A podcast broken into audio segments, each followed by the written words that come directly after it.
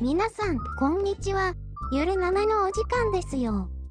この番組は、学校が終わった後の放課後、つまりは7時間目の雰囲気を、お聞きの皆さんと共感したい、ゲーム系ポッドキャストです。ところどころお聞き苦しかったり、配信されることを忘れて好き勝手に話したり、無知を晒したり、身内ネタが多かったり、間違った知識全開で話し続けたりしてしまいますが、どうか生温かい目で見守ってくださると、とっても助かります。それでは、今回もお楽しみくださいませませ。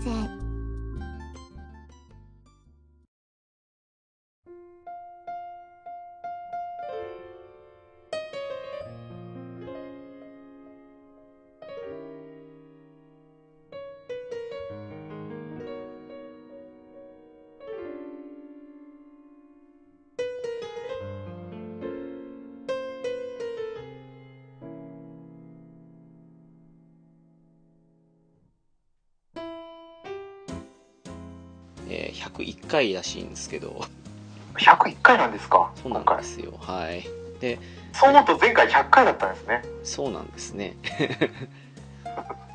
まあ、あの、もう、今更100回を気にするようなあれでもないから、普通にやってましたけども。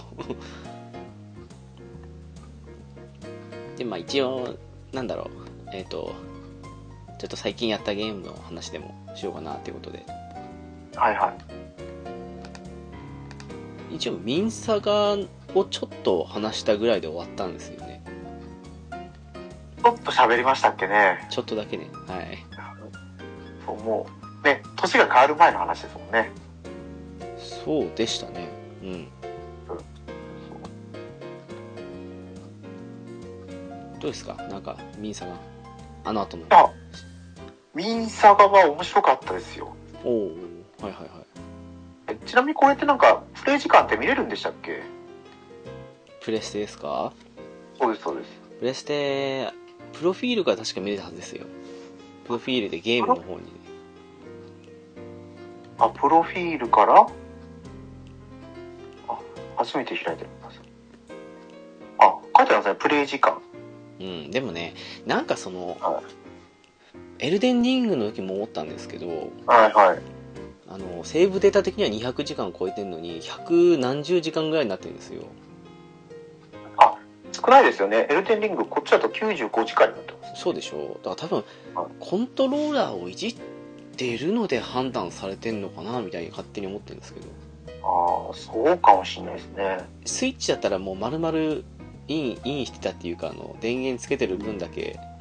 ねもうプレイ時間に含まれてる感じありますけどてかそもそもなんか発売当初のスイッチって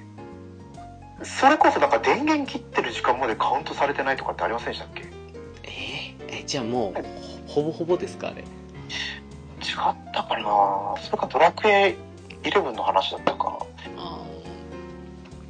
ーなんかでもカウントの仕方はなんか違うっぽいですよねスイッチと PS はは違いますよねあくまで参考時間ですよねそれはね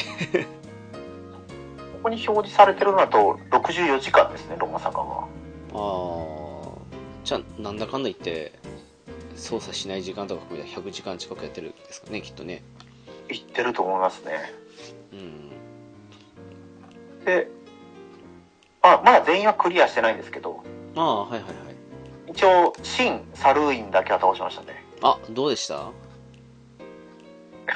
もう 勝てるとは思わなかったんでうんもう、もう、もう、止めましたね。倒倒し倒したら倒したんですか倒しは倒しました。あだかあはいはいはいら、クイックタイムとかも、もう、フルに活用して、ああまあもちろんもちろんそうそう。途中自分でふざけて、エレメンタルを使っちゃって、はいはい あ、これやばい、エレメンタル、エレメンタル使ったキャラクターがクイックタイム使えるキャラクターだったんで、あなるほど、やはっい、てしまったとか思ったんですけど、まあ、うんどうにか勝てましたね。確かあれ倒したら新しいボスが解放されるんでしたっけそうです、そうです。でしたよね確かねで、いるなーって思って、一応そこには挑んでないですね。ああなるほどなるほはいどいやあの ぶっちゃけた話しちゃうとあの、は前回年末付近で話した時に、はまあ、いろいろ話したじゃないですかあれからほぼやってないっていうね い。おー。とこだったんでね小山さんの意見だけが頼りだったんですよ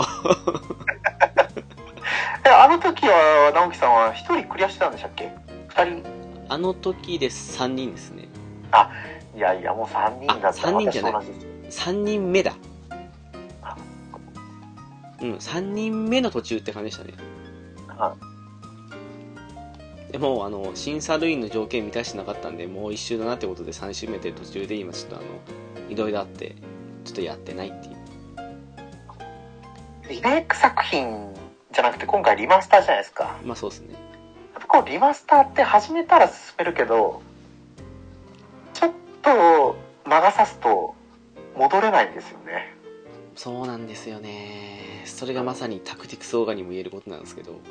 そうそうそううそう、んあでも直樹さんなんでタクティック総合クリアしたんじゃなかったでしたっけまあクリアはしてますけどあの途中で止まってるっていうあのロールートの終盤で止まってるっていうはいはいはいいやまあそれは全ねあのルートクリアするのが一番いいんでしょうけど1ルートさえクリアすればいいんですよまあでもなんか急にトロフィー熱が冷めたっていうかもうそれはもういいやっていうふうになっちゃってあー違ことそうですよねそうそうそうなっちえゃでう最近トロフィープラチナまでいってないソフトって増えてるんですかええもうほぼほぼ取ってないと思いますよ去年だって最後に取ったの多分あのドラクエ10オフラインだと思いますよオフラインは簡単だったんですかはまあちょっとカジノは鬼門でしたけどねいはういんまあでも本当は取るつもりでいたんですけどまあ今も別に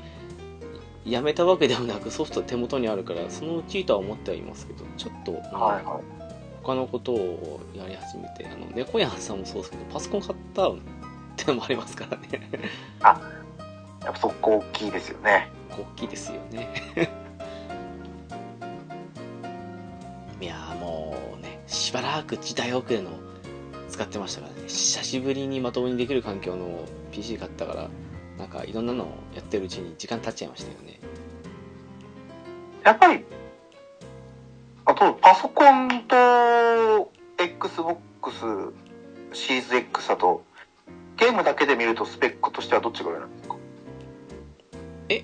どういうことですかあゲゲーミング PC あとあでも Xbox。でもゲーミング PC はもう積んでるグラボとかの性能次第だからピンキリじゃないですかねほぼねああ、そうかそうでもなんでしょうね PS5 にしても思ったんですけどかはい。なんであのなんかほらあの積んでるグラボがこの程度みたいな感じの想定されてたりしますけどはい。なんでそれで 4K 動くんだとかっていうようなとこあるからやっぱりあの最適化されてますよねそれ専用ソフトってことでやっぱりあ、そうでしょうね。うんだから思った以上に優秀だなっていうふうに思いますよね次世代機でもう優秀ですよ。やっぱ、どうやって作ってるんでしょうね。ゲーム特化だからできるんですかね。そうなんじゃないですかなんかエルデンリングなんかはどれでも 60fps 固定だったらしいですけどでも PS5 クラスのあの映像でねちゃんと 4K 出力になっててっていうふうに考えたら結構オーバースペックだと思いますよきっとゲーミング PC はロードって早いんですかやっぱやっぱそれもね SSD に似てること多いじゃないですかあそっかそっか PS5 はもう本当に爆速じゃないですか早いっすねでもまあ XBOX シリーズよりも早いまあ、ものによるんでしょうね、なんか、なんだっけ、なんだったか忘れましたけど、出来的にはなんか、XBOX の方が性能的に良さげっていうか、ね、あのより小型化して、似たような性能っていうふうに言ってましたけど、PS の方に最適化されてたから、やっぱり、最初期のそういうゲームって、PS5 の方が早いみたいな感じに言われてたじゃないですか。モンハンは多分 XBOX の方が早かったと思うんですよねライズですかえっ、とワあ、ーワールドですか。はいはい。ルドそうそうなんかでその PS5 とシリーズ SX が出た時にうん。みんなモンハンで比較してましたもんねどっちが早いかみたいなあーもしかしたらそれこそまさにあの PS の方が最適化ってかもともとあれ PS 系のそゲームでしたからねこれでもワールドに関しては XBOX の方が早かったんですよねあそうなんですか逆におだったと思うんですよねへえだったかなまあ何にしてもあのハードディスクドライブに入れてるよりは圧倒的に早いですよね SSD だからねやっぱりねどっちにしてもはいやー早いって言えばモンハンライズ PC 版やりましたけどほんと早いですねあロードがですかうんいやスイッチもスイッチでとしあのそんなに気になりはしないんですよはいまあ程よくあの飲み物をまあ少し飲んでみたいな感じのちょうどいい時間なんでそんなに言うほどねなんか不満があるわけじゃないですけどなんかもうすぐ切り替わっちゃうってぐらい早いんでやっぱ違うなと思いましたね早かったですねあの XBOX シリーズ S でやりましたけどああはいはいはこんなに変わるって思いましたもんいやっぱ早いっすねあとまあやっぱり画質はいいなって思いますねあれ見たらちょっとスイッチはあの頑張ってるなっていうふうに 思うっていうとこですかね悪いとは思わないですけどそうそうなんですよもう何度も話してますけどやっぱりオクトパストラベラーをシリーズ S で触った時にもうスイッチ版に戻れないと思っちゃいましたもんねああまあそうでしょうねあれはねうんだから今回もオクトパストラベラー2予約したんですけどうん PS5 版を予約したんですよねうんもうはいはいはいもうもう発売まであと数日なんでちょっと楽しみにしてるんですけどなんかあれですねあのーそうですねデビュー次第でちょっと狙ってはいるんですけどあれも、うん、ちょっと楽しみだなって思いますけどね先行体験をした人の印象としてはなんか昔のロマサカがこうなってほしいと思ったソフトになってるみたいなの書いてありましたけどねああなるほどね誰が言ってたかわかんないですけどうん本当かと思うからあっちだったらまあ自分がねどうしたらいいのうんはい体験版をやる人じゃないんでまあなんかあの引き継げるんならまだいいんですけどそうそもう引き継げない体験版をやる時間の無駄になっちゃいますよねなんかねなんか買うか買わないか自分の手で触って確かめたいっていうのはいいですけどもうやると決めてるものはなんかやる意味がないっていうふうに思っちゃいますよねそうなんですよまあ最近引き継ぎ要素が多いソフトばっかりですけどねそうっすねなんか序盤何時間たっぷり体験版とか結構入ってましたよねそうそうそうそうそうそううーんどうなんですかね前回よりパワーアップしてる点が多分まああるはあるんでしょうけどねそれ次第のとこはあるかなって感じはしちゃいましたねそうなんですよありますって言いたいんですけどうんいかんせんあの情報さえ入れてないんで ああまあいいと思いますよその方がもうソフトを買うそれだけみたいなグラフィック規定になってそうだなみたいなゲームパスからはもう終わるみたいですねオクトパストラベラーね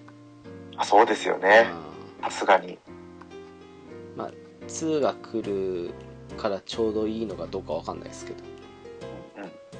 あと「ドラゴンボールファイターズ」が終了って書いてましたね終わっちゃうんですねみたいですね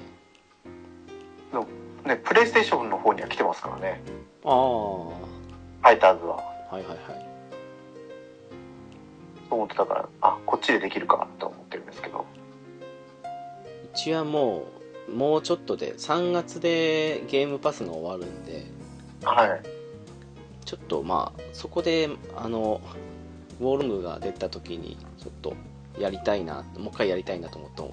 感じではいるんですけどうんうんそう同じですうちも3月だったと思うんですよね意外とね使わないうちにねって感じですよねそうですよまあやりたい時にやれるからよかったんですけどうんまさにあの百芸油田が今年今春ぐらいに出るんじゃないですかねああ伸びなければそうでしょうねはいそこにかぶってないのかよってすごいちょっと後悔してるんですよねまあし仕方ないですねうちもそうですもんあのあと1ヶ月だったらウォロンクリアまでいけたんじゃないかと思ったんですけどね仕方がないんでいつは3月6日とかですか発売ですかそうですそうです3月3日ぐらいじゃないかな多分3日ですかで7日に切れるんでうちは あそれはちょっと頑張っても頑張りきれないですねまあやり込み要素もね結構ありそうなことを考えると余裕は全くないですねほぼ無理でしょ でしょうねもうクリアするだけだったらどうにかこうにかいけるかもしれないとかですかいやどうですかね 2O2 とかあの辺のイメージでいるとボリュームと死にゲーってことを考えるとまあ厳しいんじゃないですかねああそっかうんパーッと行きたくても死にゲーだから難しいとかボリュームがあるから結構それがみたいなとこもあると思うんですけどねきっとねそうなんですよでもこういうのってなんだろうピッチさんじゃないですけどうんもうな なんとなく流れで解約されずにそのまま継続されていくんじゃないかとか思ったりもするんですよねまあ、 あの人はちょっと、ね、使ってないとこが多すぎますからね、たまにね。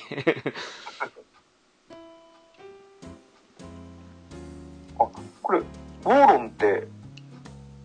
プレイステーションには出ないんですかねいや、あの、出ますよ。で、最初、PS5 版予約してたんですけど、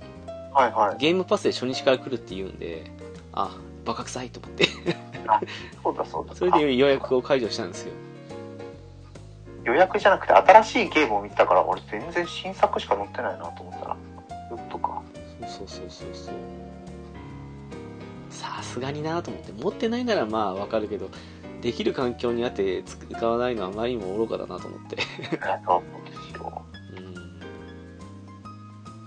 うんそれで予約解除したんですよじゃあ3日ですねそうですねやっぱりねうんまあちょうどあのうちロスパラでパソコンを買ったんですけどはいはいなんか30周年だか35だか忘れましたけどその何十周年記念でポイントキャンペーンやってたんで、まあ買った額に応じてポイントがもらえるっていうのがちょうど3月の3日だったはずなんですよはいえー、と一応自分の買った値段からすると2万5000ポイント入るんで冒頭なポイントですねそうですねそれがまるまる Steam でねあの1ポイント1円ででできるってことを考えたらまあ最悪うんというふうに思ってはいいるんですけど買ってもっていうのは Steam でそのまま使えるんだったらもうどのゲームでも買い放題じゃないですかそうっすねまあちょうどスプリングセールもねそのあたりもうちょっとしたら来るって感じだと思うんでちょうどいいかなっていういやちょうどいいかなって言って先月と今月だけでまあちょっとあ ねやばい言えない額を使ってしまったんですけどねもうすでにね、はいソフトだけでねあソフトだけでソフすトだかけでだからパソコン倒したらもううん十万ですよねなんかねねあれこれワイルドハートとかっていうのも直樹さんやったりしてるんですかいやなんかねそれね PC 版なんか最適化されてないらしくてはいは結構今荒れてるっぽいっすよいそうなんですかなんかモンハンと昔出してたコエテクが出してた陶器伝はをはいはい足したような感じのゲームだみたいな感じにあちこちで書かれてましたけどなんかいろいろ戦闘中にクラフトしてそれで敵と戦うみたいな感じのゲームで、はいは仮ゲームみたいなんですけどねまあ安くなってからでいいかなっていうクラフトしクラフトしてる画面だけ見ましたけどうんうんあれおえフォートナイトなんですかとか思っちゃいましたもんねいやまさにねなんかね リアル画質のフォートナイトかなと思ったりしたんですけど陶器伝もそのあれですかクラフトできてたんですか壁作っていや陶器では普通にあの武器が刀とかあの辺の和風な武器になっただけの、まあ、v, v 破壊のあるモンハン、まあ、モンハンも V 破壊ありますけどはい それこそなんか敵の体力ゲージが分かるとかでしたっけ陶器伝ってどうだったかなもう2以降やってないんでちょっともう覚えてないとこもあるんですけどでも結構面倒でしたよなんか一部分切ってどうこうしてもしばらくしたらなんはいか切ったはずのどこから生えてくるみたいな感じになったりしてあれみたいな感じの あの辺のどモンハンとか参考にしたと思うんで今ほどサクサクモンハンも枯れた時期じゃなかったんでやっぱりだからもうそう陶ですよ陶器殿にしてもゴッドイーターにしても2 3 0分かかったりすることも多かったからもう疲れてきちゃってなんか途中であの教頭先生の時代ですねうんそうなんですよねホグワーツレガシーは買いましたあれは P さんが買ってましたこれはあ評判がすごくいいんですかいいみたいですねなんかねおおハリー・ポッター好きじゃなくても楽しめるって言ってましたねあそうなんですかハリー・ポッター好きなんですけど私 実ははいはえい、ー映画も小説もちゃんとしっかり読んだ派なんですけどはいはいだけどなんかあのどうしてもあのアドバンスぐらいの時に出てたあのハリポタのクソゲーのイメージが拭いきれなくて様子見しちゃったんですけどねでもその頃とはもう全く別物なんでしょうねこれはね えいや分かってはいるんですけどねでもまあちょっとやるものもそれなりにってじあれだからちょっと様子見てあの安くなってからでもいいかなといつかは絶対やろうと思ってるんですけどね、うん、でもいいゲームらしいですよほらですね職場の後輩が「買いますか?」って言ってたから「ああ今のところ買う予定はないんだよね」って話をしてたんですけどでも面白そうですねなんか逆にほらこ うそうですねあの何だっけスクエニのあのフォースポークンがぶっこねぶっこけてたっていうかそうなんですかなんかひどかったらしいっすよえー、これいついつ発売あ1月24日発売ですもんねあのーネタバレ動画見ちゃったんですけどはいはい魔法でのパルクールは面白いらしいんですけどはい大きな町が主要都市が1個しかないとかって話らしくてなんか どっかのドラゴンズドグマかなと思ったりしたんですけどに加えてなんかね結構あの後半ストーリーがなんかいきなり とんでも展開になるみたいな感じの話は聞きましたよあなんかそういうとこまで FF15 にしなくてもいいのにみたいな感じのなんか FF15 のスタッフが作ったらしいっていう話ですよねあれなんかねー FF15 もその途中からいきなりぶっ飛んでいくんですかなんかあのあまりにもやる気起きなかったんでストーリーだけは見たんですけどねうんなんかそんな感じのなんかすごく、うん、肩透かしな感じだったなみたいなだでもなんか一瞬は楽しめるよみたいな感じには言われてましたけどえ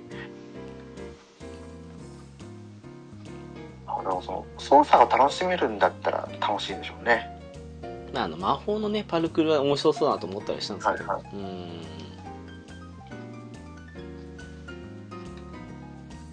動画だけ見てると楽しそうですけどね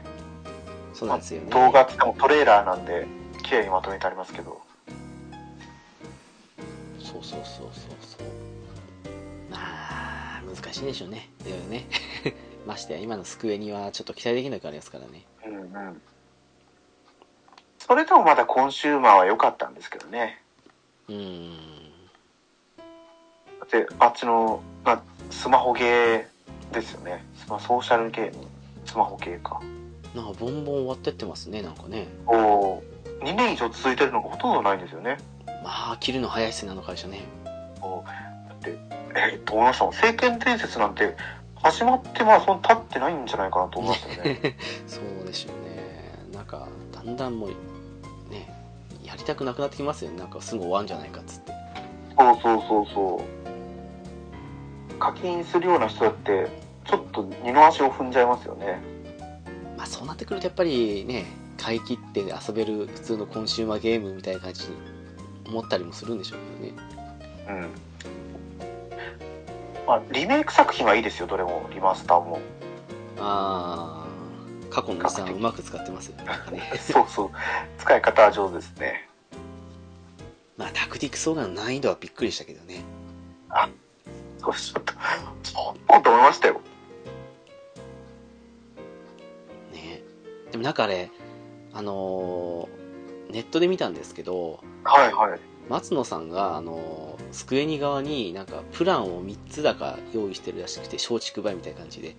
はい。であの、まあ、予算が低いけど、まあ、調整できるプランしっかり調整できるプランまずまず調整できるプランみたいな感じに提案したけど返事がない的な感じのことを言ってたみたいな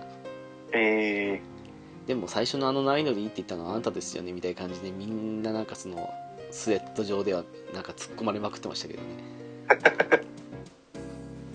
ー、それは開発た開発者としては、こういう体験をしてほしいって思うからそうなんでしょうけどね。まあね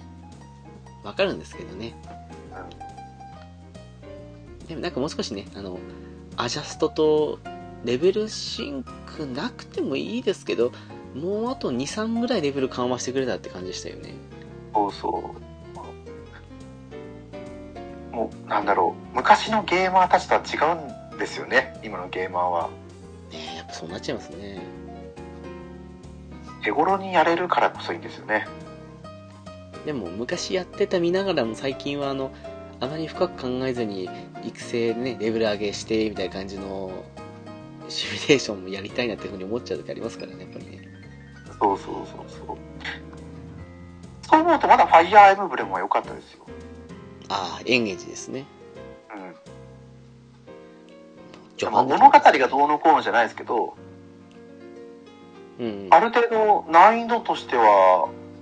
まあ、クリアする分には楽でしたね。確かになんか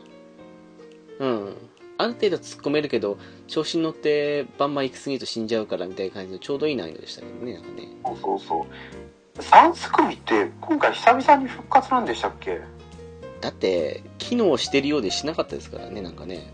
ああ、そっかそっか。あんな攻撃してブレイクしてなんてなかったじゃないですか最近 はい。昔ブレイクなんてありましたっけなかったというかもう弱点ついた時点でほぼほぼ死んでたって感じでしたあ、ねまあそうですよね。まああの草園とか暁のあの辺の時だとまあそんなのも言ってらんないぐらいなんかもうねえって感じでしたけど うんうん。まああの、紋章の謎とか、ああ最初期のはいあの頃の、なんだろう、敵のバリスタが、こいつずるすぎるぞと思ってたんで、ええ確かにねやっぱりペガサスナイトとかって、すごい使うじゃないですか、よく。まあ移動力ありますからねそう、近づけられないって、ちょっとこれ鬼すぎるぞと思いながら。大体ねあの弓相手に即死ですからね でもそうか、そう思うと、イフの時もそうだったし、うん文化節月の時も、まあ空飛ぶ時は強いなと思ってましたもんね。まあ確かにねうんまあイフの時はあの何でしたっけルナティックでやったりしたんでなんかすごくひどい目にあった記憶はあるんですけどまあ自業自得なんですけどライトを上げるともう別ゲームぐらい難しくなりますもんね。そうなんですよ でも一昔前ってそういうのねあのトラキアの時なんて初見でやったらかなり難しく感じましたよあれええそうなんですか。あやってないですよトラキアもうやってないんですよ、トラキア。あれ結構難易度高いですよあのふそれまでのファイアーエムブレムのイメージでいくとそうなんですか。トラキアって、それこそ任天堂パワー専用タイトルとかじゃなかったでしたっけあそうそうただあの今何でもあるじゃないですかあの 3DS とかあの辺でもあのはいバーはチャい。ルコンソールで、うんあ、来てました、来てました。そうそうそうあの辺はねまあ 慣れが必要ではあるんですけど何も分からずにやると難しいかなっていうそう、それでついに、あのーアドバンスとゲームボーイが、任天堂スイッチオンラインに来るじゃない、来たじゃないですか。そうっすねで、今後のタイトルで、ファイアーエムブレムも追加になるみたいなこと言ってたんで、まあね、任天堂ソフトですからね。そう。えー、そっか、アドバン、アドバンス系のファイアーエムブレムや、やれてなかったんで、あ、そうですか。そうなんです。アドバンスを持ってなかったんで、あー、あの辺のはいい出来でしたよ。あの、封印劣化に、千万でしたっけ出てこない。そう、え、総演じゃなかったでしたっけい総や、演それはあの、ゲームキューブですね。あ、ゲームキューブなんですか。封印月間にもう一個なんかありましたよねそうそうそうあの頃が一番やってたかもしれない好きだくりねうんうんうんうんあセーマあの頃はねそうだセセセーマの好きだそうそうそうあの頃は月刊ジャンプでも漫画をやってたんでやってましたね外伝ねそうそうファイアムエルムの全盛期だったんでしょうねあそこなんすかねどうなんですか多分 じゃあ昔からやってる人からしたら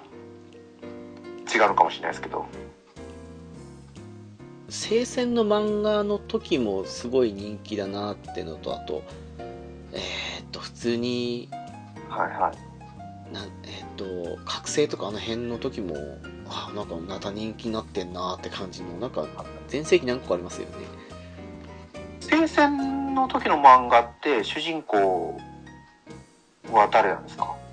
いやシーグルドじゃないですかあのなんかすごくいや読んではいなかったんですけどはいあすごくあの少女漫画風というかすごくあうん、あのそちだけの人にあの刺さってたような風に傍からは見てましたけどああのこれ本当にもう美男子みたいな感じあのそうそうそうそうそう変なやつですよねまあまあなんとも言えないですけど そうっす読んだことはないですけど見てました見まし見たことありますねとよ読んだことはないんですけどただあの、はゲーム自体はねあの生産やってたんでまあへえぐらいの感じでなんか少しうんそっち系かなみたいな感じの聖戦もやってないんですよね聖戦の系譜があれですか子供の世代に移っていくやつですかあそうですそうですただあの結構 あのきつめなんで 今やるのはあんまりあのおすすめしないですねあのストーリー的な意味であれあれリメイクはされてないんでしたっけリメイクされてないっすねでもあの結構きついんであのはい心に傷を負いたくない人はあんまりやんない方がいいと思いますねいやそこんとか私は大丈夫だからいいか なんか皆殺しとかひどいネトだれとか、まあ、そういうのに対して思うことがない人ならやってもいいと思うんですけど、うん、結構ねあのししシビアですねあれマルスが主主人公の漫画もありましたよね漫画はわかんないですああったかもしれないですねもしかガしンガンかファミ通ブロスだったか、てまあ何かしら出てたでしょうね、はいもしかしたら見たらあーって言うかもしれないですけどねそれを思ってそのコミックを立ち読みしたらさっきの多分シグルドのファイファイアーエムブレムであっち思ってたのと違うと思って閉じたような気がするんですよねなんか見なかったんですよね昔から少女漫画よく見てたんですけどなんかあれは見なかったんですよねまあ見なかったっていうよりさっきも言いましたけど結構ストーリー的にきつかったんではいは見たくなかったのかもしれないですけど ああそうそういうところも大きいかもしれないですねちょっとね当時あの小学生だったんであのはい小学生やるにはちょっと厳しいストーリーでしたねでも最後まで行ったんですよねそれで泣く泣く行きましたね なんかそういうの多かったっすよだなんか、うんうん初期の「ファイアーエムブレム」とあと同じ人が作ったあのティアリングサーガとかあったじゃないですかありましたありましたティアリングサーガもなんか結構細かいとこ読んでると結構厳しい話多かったですからねティアリングサーガーはねなんかパッケージだけ見るとね明るい感じの物語になっていくのかなと思ったら違いましたもんねそうっすねキャラデザそれこそトラキアと同じでしたもんねなんでか知らないですけどいつもあの深夜ってかもう朝方までなんかあの最近はないですけど朝方までゲームやってたりするとその、はいはいティアリングサーガーをクリアしたのがちょうど朝方だったんでそれを思い出すんですよね、ああわかりますよ20年近く前の話ですけどねなんかそうやって思い出しますよね昔やってたゲームのことをそうなんですよねいやーもう私てっきりティアリングサーガーってあプレイステーションでファイアーエムレム出すんだって思ったんですよあのね子供の頃ってなんか特に何もね会社とか考えずにあ出るんだって思っちゃいますよねそうそういろいろあったんですよねあれねあったみたいですねあの揉めたりとかねそうそうそうそれは揉めますわな まんまでしたもんね そう。あれ、ベルウィックサーガっていうのも同じ系統なんでしたっけ一応ティアリングさんの後ですねあの PS2 のやつそもうですよね。だいぶ変わってましたけどねどうだったかねや。やったかどうかはもう定かじゃないですけど。まああれもやったんですけどねどっちの方が好きだったって言ったらやっぱティアリングサーガの方が面白かったかなっていうのはティアリングサーガ面白かったですよ。面白かったですまあ大変でしたけど なんかどっいやいかやどどっかの指導で同情された時にこれどうやって崩せばいいんだろうっていうふうに思いながらやってましたね当時はねうん いやそれでも子供のながらにあの普通に紋章の謎とかよりは難易度は低いなと思ってましたよあそうですあっちの方が高く感じましたわなんか逆にあーなんでしょうねまあどれ使ってとかありますからねやっぱりねでねやっぱり今のエンゲージに戻ってくるんですけどエンゲージねはいそういや個人的には風化雪月の方が良かったですねまあ風化雪月はちょっとキャラデザ地味なとこありましたけど、スはいトーリー的な部分でも面白かったですもんねこうまあ、もうすぐストーリーに入ってって物語が進んでいくからそんな面倒くささとかもないんですけどねああはいはいはいただ、あ、直樹さんは5章か6章ぐらいまででしたもんね、まだ。ですねだからまあ序盤ながらのあのえっ、と指輪使ってっていうのとかまあちょっとした主要メンバーの使用感みたいな感じはなんとなくは分かった感じだったんでキャラデザはいいなと思いましたね あ、そうそうそうそうそう、わかります、わかります。すごくどれもこれも魅力的な感じののが多いなと思いましたねうん。今回のも良かったですよ。あいや、なまあ、風化雪月がね、キャラデザで一回最初購入をやめてたんで。あなんでしょうね割と重要ところはそこそこいい感じのデザインではあったんですけどなんか全体的に見ると風花雪月のキャラデザは地味っぽく見えちゃいましたねねえって感じだったんですよね。うーんでもあれはなかなか無理でしょうあかなりの名作でしたからねあれねうん。なんだったら「ファイアーエムレム」シリーズで一番良かったかもしれないまでありますわそうですね、あれは壮大でしたよ。うん一応二部構成ですもんね。そうですね結構集大成な感じありました本当にうんこの後だからだからこそ、ちょっと落差が大きいのかもしれないですね、エンゲージは。でもなんか戦闘面の評価は高いですよねうんうん。ストーリー面は賛否あるみたいっていうのはまあ猫やんさんもそうでしょうけどきっとそう戦闘は良かったですね。やっぱ三すくみがあるからこそ、どう進めていこうっていうのを考えるし。うんなかなかあの指輪の組み合わせ次第っていうか誰につけるかとかでも戦略幅広がったりするの面白い感じでしたねなんかねそうなんですよ。うん紋章師とエンゲージして、またちょっと変わりますもんね。そのキャラクターの特性自体変わってくるんで。そうですよねそれこそあの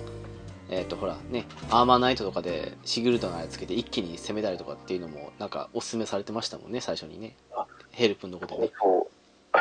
あ、ヘルプのところでおすすめしてたんですか。なんか書いてましたあまあ確かにそうだなと思って見てましたね 正直今までアーマーナイトってそんな使わなかったんですよああはいはいはいでも今回スタメンどころじゃなかったですもう主役でしたねいやー結構ね、ルナティックとかなってくると、アーマーナイトに頼りっきりになるんですよね。あちゃんと防御できてね敵のヘイトを稼いでくれるっていうのは大きいですよねうーん。そっか、戦闘面面白いならまだね、って感じですね。ホーリーはもう淡白ですよねもう分かりきったような展開で分かりきったような流れが続いてって思った通りの結末に至ったって感じでしたからねああ、じゃあもう完全に今思ってる通りに行くんでしょうね、きっとね。なるほど。やってて、あれれあれれあれれあ、あ、何もうクライマックス終わっちゃうのみたいな感じでしたね。え、やり込み要素はあるんですかやり込み要素ですかいや、今のところないんじゃないですかあね。ないんですかいやなんかはい。ねキャラは魅力的で戦闘面白いからそのキャラを強くしてなんかすごい強いダンジョンとかなダンジョンって何何してもステージとかそんな感じで行ってとかあるんだったらまあいいのかなみたいに思ってましたけどそれもなさそうなんですかそれこそオンライン要素の方の、うんあの、連続で戦闘するやつなんですかね。名前はちょっと、パッと出てこないですけど。それぐらいな感じっていそうれぐらいじゃないですかね。ああじゃあ割と思い切って作ったんですねなんかねあの、今回、その、紋章師から、との絆を深めていくと、スキルを習得していくんですけど、うんで、その、絆レベルに応じて習得したスキルを継承できるわけですよね。ああなんか出てましたそういえばうんスキルポイントみたいなのを使使ってはいはいはいそもそもスキルポイントが普通に進めていくだけじゃ全然足りないんですよまあそうでしょうねあの遭遇戦ありきで作ってあるんですけどうんそのスキルポイントいいスキルを引き継ごうと思ったらもうそれは10002000なんて当たり前なんですけどまあそうでしょうねはい余裕を持ってクリアできるぐらいには一応その遭遇戦はやってたんですようんこれなのに最後のラストステージのところでそのスキルポイントが2000ぐらいしかないんですよねああじゃあ結構使わないとまあ厳しいというか難しめっていうこれも欲しいしこれも欲しいしあれも欲しいんだけど全然ポイントが足りなくて買えないみたいなでもまあでぜいう全員戦力にはできる感じではあるんですもんねそうそうそうなんですけどこういうのって大体最後までいくとうどれでも自分の好きなやつ取れるじゃないですかんまあはい違うのかよと思いましたもんねまあいいんじゃないですかなんかねあのーさっき出た総編とかそうですけど最終的にラスボス相手にはアイクとなんか一部の強い王たちじゃないと根気が効かないみたいな感じでするよりはいいんじゃないかと思うんですけど ねほんと主人公ゲだと思いましたもんいやあのやっぱアドバンスのファイアーエムブレムってもう本当に主人公のキャラ立ちがすごくなかったですかまああの辺はそうっすねやっぱりでもまあ割と難易度も優しめでしたけどね覚醒はやってないからあれですけどあやんなかったですそういや覚醒はまだやってないんですよ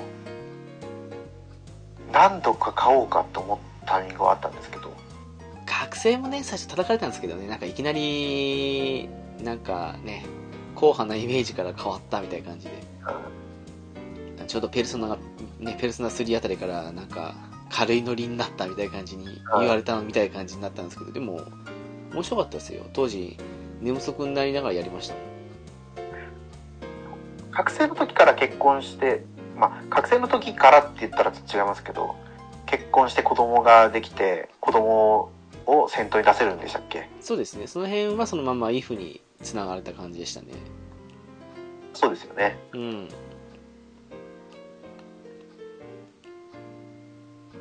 イフは主人公そんなに目立ってないんですよねそうでしたねうんなんだかんだ言いながらもそれなりに楽しみましたけどね IF はね面白かったですよでも今にして思うとあの時巻き戻せないのは結構めんどくさいですねそうなんですよそれ便利すぎですからねいやなんだかんだ便利ですよねたまにミスる感じありますからねやっぱりね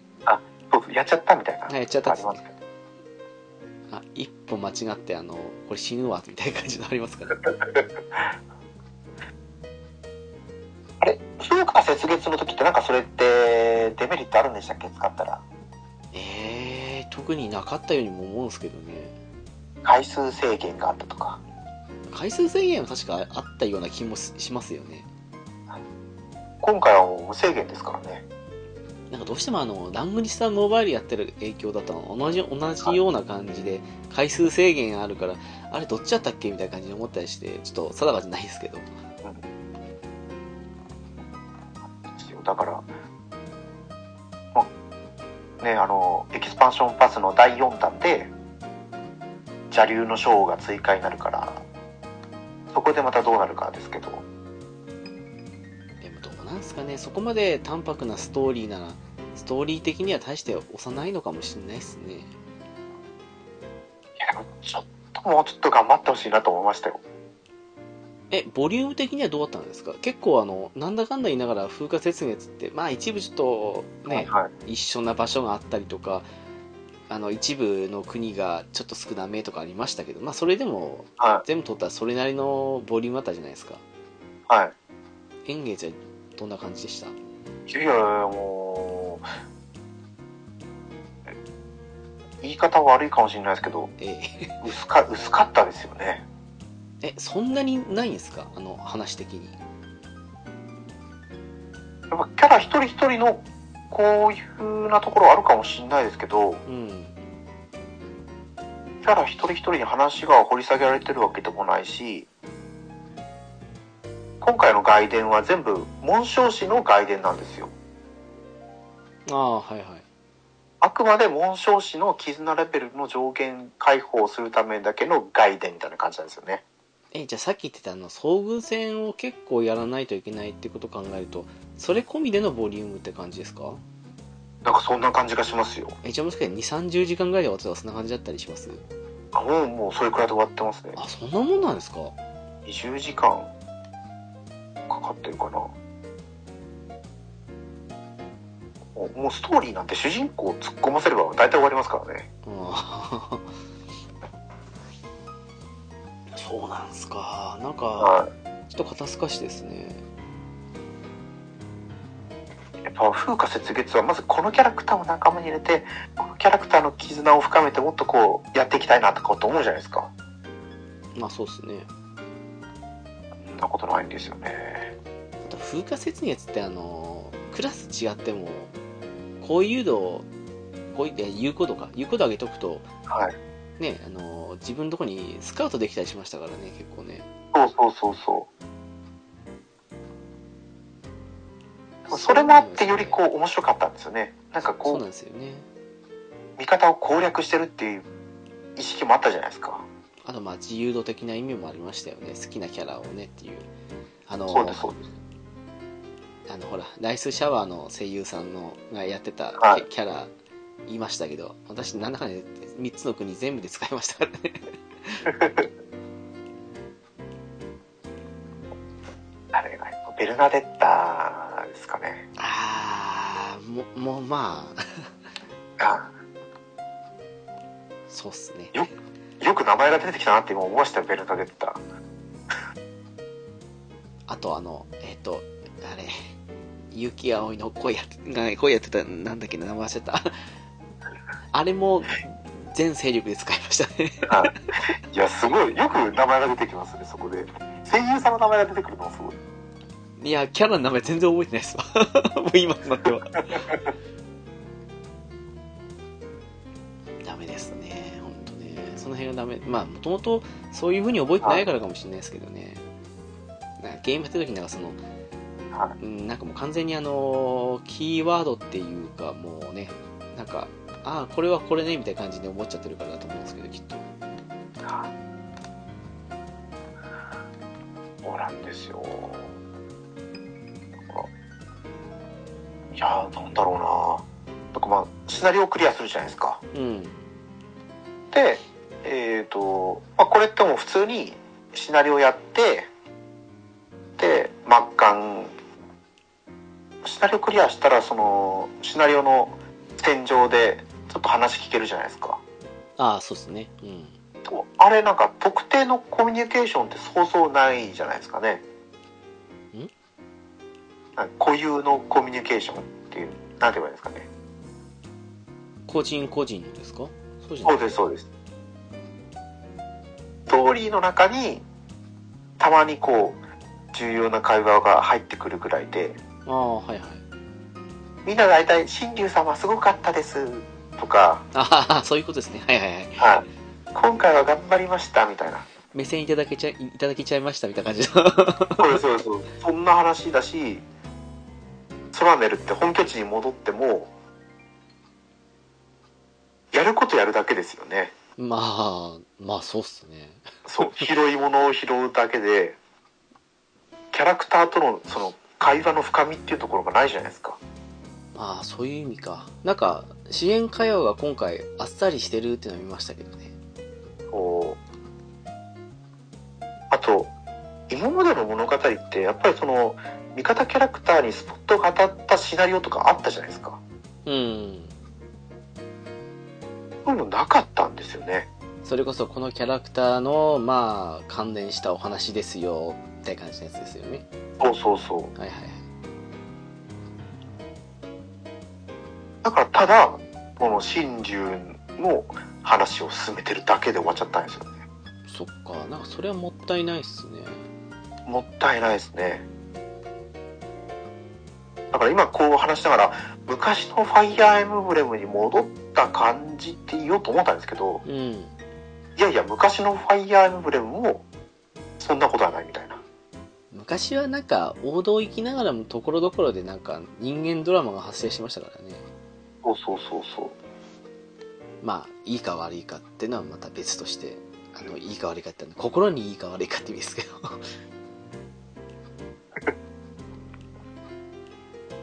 だから今回はあれですよね腹立ちしきれてないですよねみんなねうーんそっかはいなんかせっかくね原手さんのさっきじゃと言いましたけどねそういうの割に行かせてないんだもったいない感じはしますねもったいない好きだからこそこんなちょっと悪口ばっかり言ってるけどそうっすかまあそんな感じの1月って感じですかそうですねそしてなんだかんだ言ってもう2月まずちょっとなんですけど2月どうでしたいや2月は何も買ってないんですよねああじゃあもう完全にファイアエムブレムをずっとそうそうそうファイアーエンブレムが出てからファイアーエンブレムそれまではミーサガですねなるほミーサガの話全然してなかったですけどどまあサルインを倒しましたってあそうそうそう感そうじですねちょ本当にプレイステーション2の時はさらっと上辺だけやったんだなと思ったんですようーんまあ仕方ないですね確かにそれはねあのあのクラスとかも全然深めていかなかったしああそっかはいはいはいあの辺は奥深いっすよねそうなんですよやっていくと、当時まだ学生だった頃あ伝説のクラスになればいいんだって思ってましたけどああ伝説は一番使えないですねそうだったんですよね大体あの細工師とかなんか海賊とかあの辺とか使いやすいの行くんじゃないですかねそうなんですよ強くてニューゲームってあったんでしたっけ前いやした記憶ないですけどそうですよねうん確かなかったと思うけどなでクラスもそうだし武器の改造も前も話したかもしれないですけどほとんどやってなかったからああーはいはいはい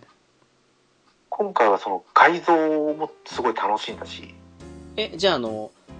改造して馴染むまで使うとかもやんなかったんですかやんなかったですあそうなんですかそれはもったいないですねそうだから当時は改造したら宿屋に泊まったらあの回復しなかったじゃないですか武器がええ武器が回復しないからあー改造はもうやらないって思ってたんですよねあーまあその気持ちもわかりますわはいはいはいそういやもったいなかったちゃんとなじませて次プラス値を増やしていくべきだったんだなと思ったんですよねあれは好きでしたあの PS2 時代からなんかそれうを、んうんうんうんあとはそのお宝の地図とかあの辺もそうですけどね、そうなんですよお宝の地図さえやってなかったんで前うん、だからなんかそういうのはいっぱいあるからそののんびり移動でやりたかったけどイベントがあの強さとか進行度具合によって決まっちゃってるから急がないといけないってことで少しあの窮屈に感じたりしたんですよねそうなんですよいやーまあ確かにそうっすねあの辺やってなかったならその辺今回やったっていうのは面白いのは分かりますわそうなんですよでそもそも海外版とうんこの日本版でそのゲームの進行度が違うっておかしくないですかでも向こうそうじゃないですかあのよくあるえっとほら「バイオハザード」って昔の作品とかって、あの銃構えると敵の方に自動でロックしてくれたんですよ はいでもあの海外だとあのあまりにも早く簡単にするとクリアされてしまって開けられてしまうので難しくしてほしいみたいな感じでその自動ロックがないとかっていうのを海外版だけやとかっていうのあったりするのへってー結構あるっぽいっすよ他のやつより少しあの難しくしてるとかそんなえそれは自動ロックがやっぱりあった方がいいんですかでもプレイヤーとしてはないとあの自分であのラジコン操作で敵の方に向き変えて撃たなきゃですからね、はい自動ロックだと銃構えただけで敵いる方向に自動で構えてくれるんであとは撃つだけあそうそうですよねうん、あなんか昔あったじゃないですかその魔界村とかあの辺のアーケードゲームの時にあの難易度をなんかあの基盤の方の設定でスイッチ変えて変えるとかさ、結構、うん、まあ国内だけでもそうですけど海外とも違う感じはありますよね向こう向こうってなんか結構あの難しいゲームの方が喜ばれる感じのとこあったりするみたいですからああそっかそっかだからエルデンリングとか海外の方が評価高いんじゃないですかやっぱりあやっぱ死にゲーだからですかうんまあエルデンリングはね今回あの国内でもすごい評判良くなりましたけど最初の、そうですよ、うん、デモンズソウルとかあの辺の時はねやっぱりねその後輩くんがプレイステーション5がついに当たったってことでおおはいはいエルデンリング進めてやったらもう2周目まで行ってるって言ってましたねわずか1数ヶ日月ちょっとですか数日とかでえさすがに数日とかまでいかないでもレベルはもうカースト近くまで行ってるはずです999みたいなカーストって999なんですかあれ違いましたっ けじゃあ違いますね300近くまでは行ってたはずですね1周目のクリアの段階であ300でしたっけは もう覚えてないやい999かもしれないでもセータスのカーストが70ぐらいなんですよねえあれそうでしたっけなん違かうもうんでしたっけあの細かい数字覚えてないですねは まあそのうちあの Steam で安くなったらやりたいと思ってるんですけどはいまた全然あれですね DLC 来ないですよね来ないんじゃないですか赤道もなんだかんだ言ってこなかったですからねああそっかじゃあ来ないですねもうねうんまあ割と綺麗に終わってるからまあうん 来ないかもしれないですね一応その闘技場が追加になったりとかはしましたからねうんあの小さいながらもアップデートを繰り返してますからね調整をうんあれはよくできたゲームでしたね2周目だから楽々いけるだとだろうと思いましたけどまあフロムは2周目から本番ですからねまあさい正確には3周目かこんなに敵硬かったっけとか思いながらやってるんですようんまあそうなりますよね1周目がレベル139ぐらい147かなんかそれくらいでクリアしてうんで今2周目はやってレベル160ぐらいなんですよえどこだやっとえー、あそうラダゴンの目の前まで来ててはいはいはいラダゴンってこんな硬かったっけと思いながら今やってるんですよねまあ大体そうでしたよあのソウルシリーズどれもそうですけど2周目1周目は結構柔らかい敵があっさりって感じでしたけど2周目以降はまあそれなりに体力と防御力上がってますからねああやっぱ上がってるんですねうん割と定番でしたでも3周目まで来るともう2周目のその仕様に慣れちゃってるからなんか多少強くなってはいるんですけど、まあそんなにかなって感じの、うん、とこですけどねなんかねみんな裸で突っ込んでってましたもん ね裸だとやっぱり避けるのがいいんですか軽量でまあ農輪が最速になりますからねあーでまあ大体あのねプロプロたちばっかですよそうそうですよ ねモンハンで裸でいいっていうのと同じ人ですよスキルも何もないっていう絶対多いですねまあモンハンと違ってねローリングがっていうあのちゃんとしたメリットありますけどはいモンハンもローリングで避けれるんでしたっけまあ今あのモンハンは今完全に緊急回避とあと普通の回避じゃないですか大体があそうだ緊急回避がありましたねいやーもうもう一回 PC 版でちゃんとあのサンブレイクをやりたいなと思うんですけどねあのやっぱり高画質とあのぬるぬる感で、うんうんうん、やりたいってのありますけどねやっぱりねもうなんか多分他の他の人とやることはまずないなと思うんで一人でやる分にはいいかなっていう私はねやってちょっと画面用意しそうだったんでやめちゃったんですけどあダメでしたかそうですねなんか狭かったんですよねあの密林みたいなところがへえそっか30分ぐらいやってああちょっとやめとこうと思って外置いたんですけどでも綺麗だしそのロードも爆速だしいそうですねやこれはいいなと思いましたよまあとか言いながらあの昨日おとといでずっと FF6 やってたんですけどね ピクセルリマスターのやつねあそれこそスチームで買ったんですあかそうですそうですちょうどまあ別に安かったわけじゃないんですけどなんか FF やりたいなと思って買ったわけなんですよね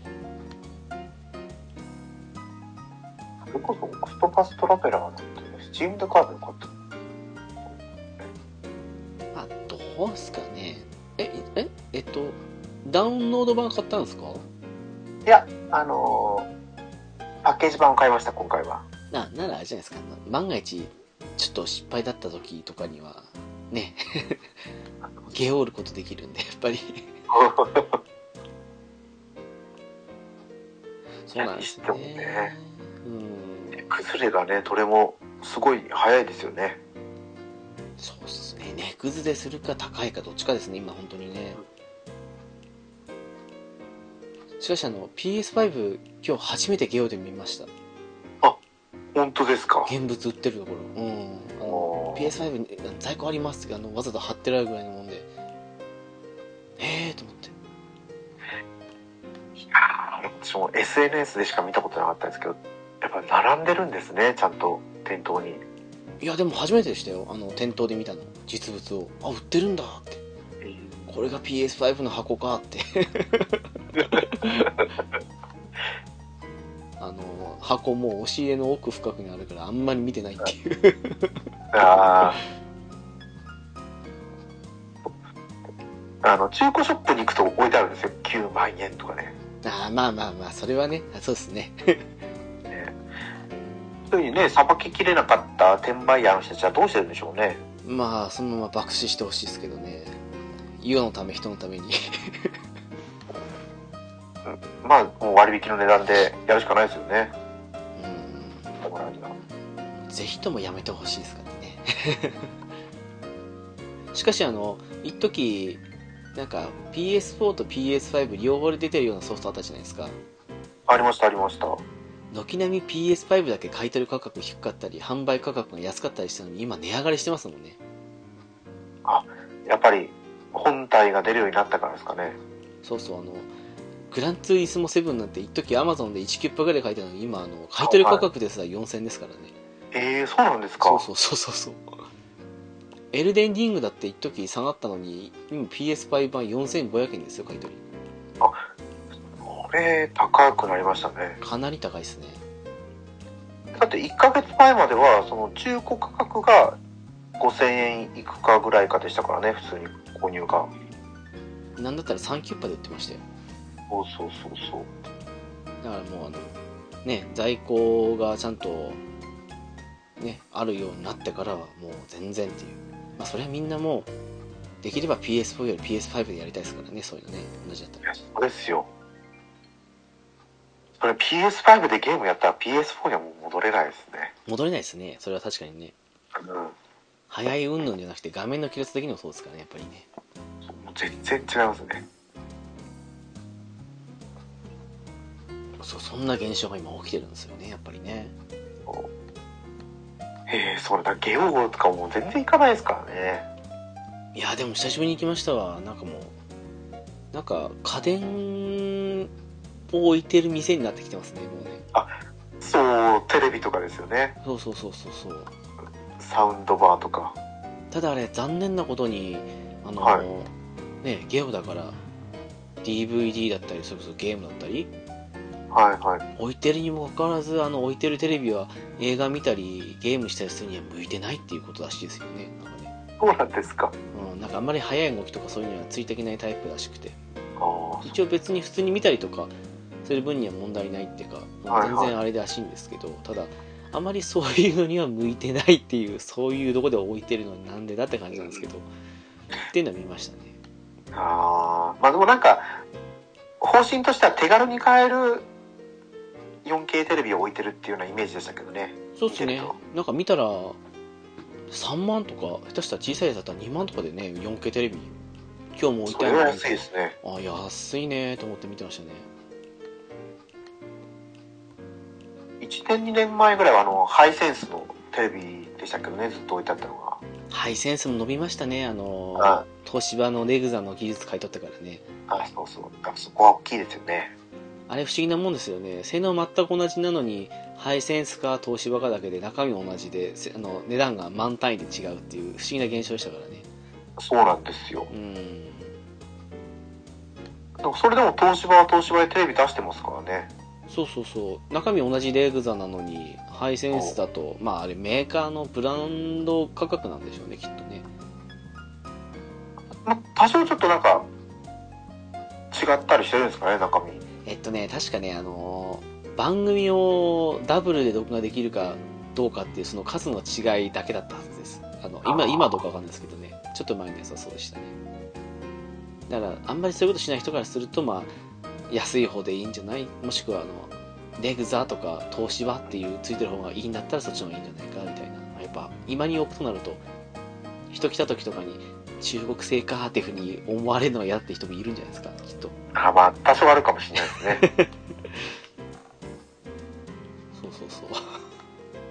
まあ、う最ち近もうどうでもいいやと思いになってきましたけどねいや、まあ、すなんだかんだってどれもね、メイドインチャイナですからね。 うちは今、レグザですけどね。うちもレグザですねうん。と今のテレビがもう15年ものになってるんでああ、はいはいはい。次は何だろうとは思うんですけど今は今、アクオスなんですよね。うちもアコースなんですよそうなんですよ。そうまあ、でもさすがに亀山モデルなんで、ああ、そうなんです か。さすがに 4K のに買い替えましたわ。はい、はあいいですねそんな家族がもう全然メーカーとかにもこだわりがある人たちじゃないんでまあ今質いいですからねどれもね本当にね、うん逆になんかねメーカーにこだわってる方がバカ臭いってなりますもんねそうなんですよ不良品だけ使わなければいいやと思ってますけどそれありますねうん、んそうなんですよねただちょっと PC も新しくしたしモニターまた新しいの買いたいなとも思ってはいるんですけどねうんうんいうんちらほら物色中ですやそりゃそうですよそのパソコンの性能に合ったモニターがやっぱ欲しくなっちゃいますよねそうっすねまああんまりアクション系やんないですけどでもまあ、うん、それなりにちょっといいかなっていうのはそれこそ今年「ストリートファイター6」出ますしねそうですよフレームレートは大事だなっていうあれってどっちから先に出るんですかアーケードから導入されるんですかそれともああどコうンシューなマんでーしかょうな今もうコンシューマーじゃないですかだってコロナだって流行ってるしまだあそうアーケード出てるんですかねそうなんですかねゲーセン自体行かなくなっちゃいましたからねゲーセン全く行かなくなりましたいやあの正直最後に行ったゲーセンいつかって言われると裏キングさんと一緒に行ったゲーセンが最後なんですよあそうなんですかそうもう何年も前いつどれくらい前なんだろうと思うぐらいゲーセンはもうまるでいかないっすねもう一応もう「浦さん浦さん!」ってなんかあったんですねそういやいや最近浦さんがあの揺るなってないなと思ってるだけでああ本当ですねそう そう浦さんが出なくなって私が準レギュラーになってなんかね行っても来ないですからね そうなんですよ困ったもんですね ゲーセンは本当うーんまあコロナ抜きにしても行く理由がなくなっちゃいましたもんね楽しいんですけどねうーんどうしてもなんかのなんかカラオケとかそういうの待ち時間とかそんな少し見るかなぐらいのとかそんなレベルですからそうピクセルリマスターの話戻しちゃっていいですかあはいはいはいあれってもうスーパーファミコン準拠なんですよね準拠ではありましたねただなんだろうな当然あのセリフの文字はフォント見やすくなって解像度上がってるからはいはやいっぱその辺は見やすいですしあとねえっ、と正直ちょっとあの昔って結構あのはいあんまりゲームやる時間あったんであの朝早く起きてやったりとかしてることが多かったんで結構あの、はいはい音をほとんどミュートみたいな感じにしてやってたんではいまあ、うん、ちょっとそこまで今ほどあの覚えてないっていうのもあったりするんですけど音が結構変わってるらしいんですよあそうなんですかそうそうそう一応最終録になってるんじゃないですかきっとなんか一応上松さん監修でみたいな感じのはなんか P さん言ってましたけどへまあうんでも全然ああそういえばこんな感じの音楽だよなって感じでなんかほんと昔のあのスーファミの音じゃないと嫌だっていう人からするとあの不満はやっぱあるみたいですけど不満っていうかねーそれ言ってもだってどれももうスーファミの音じゃないですもんねリメイク作品って全部どれもうんまあそうなんですけどねでもこだわる人は多分こだわるんでしょうねそういうのねじゃあスーファミやればいいんじゃないと思うんですけど うんとかあとあと結構便利だったのがねあのオートバトルが追加されててあそうなんですかそうそうでちょっとびっくりしたのがあの必殺技とかマッシュとかあるじゃないですかはいはいありますコマンドあり入力のやつますはあれ手前に出したやつをそのままオートバトルで使ってくれるんで入力しないで同じの使ってくれたりするから便利だなっていういそれ便利すぎますねそうそうあのエドガーの機械とかあの辺のねあのやつもはいはい前回使ったのそのまま丸々使ってくれたりするんで結構便利でした盗むもそのまま引き継ぎ盗んでくれるとかするんでああそれはもう楽すぎますね結構楽ですわあれえスーパーファミコンに準拠してるってことは機械が装備できるんですか持っとくだけですよ今あ昔装備でしたっけそうなんですよあ装備であそうだったっけなスーパーファミコン版だけですけどオートボウガンを体に装備できたりとかあそんなんでしたっけそうもう装備するだけで防御力が255になるんであれアドバンスの時違いましたよね確かねアドバンスの時からはもう違ったと思いまそうすですよねなんかもうアドバンス挟んでるんでもうスーファミの時のあんま覚えてないですよね、なんでしょうねあくまで体感ですけどエンカウント率下がったなと思いましたけどね、ああうん、昔の方が多分もっとエンカウントしたんじゃないかなと思ってあとミニマップとかの辺がすごく見やすくなってるし総合的にはまああの、うん昔のなんかドットの、うん、雰囲気なんですけど結構、うん、バランスよくなってるんであすごく快適だなと思いましたね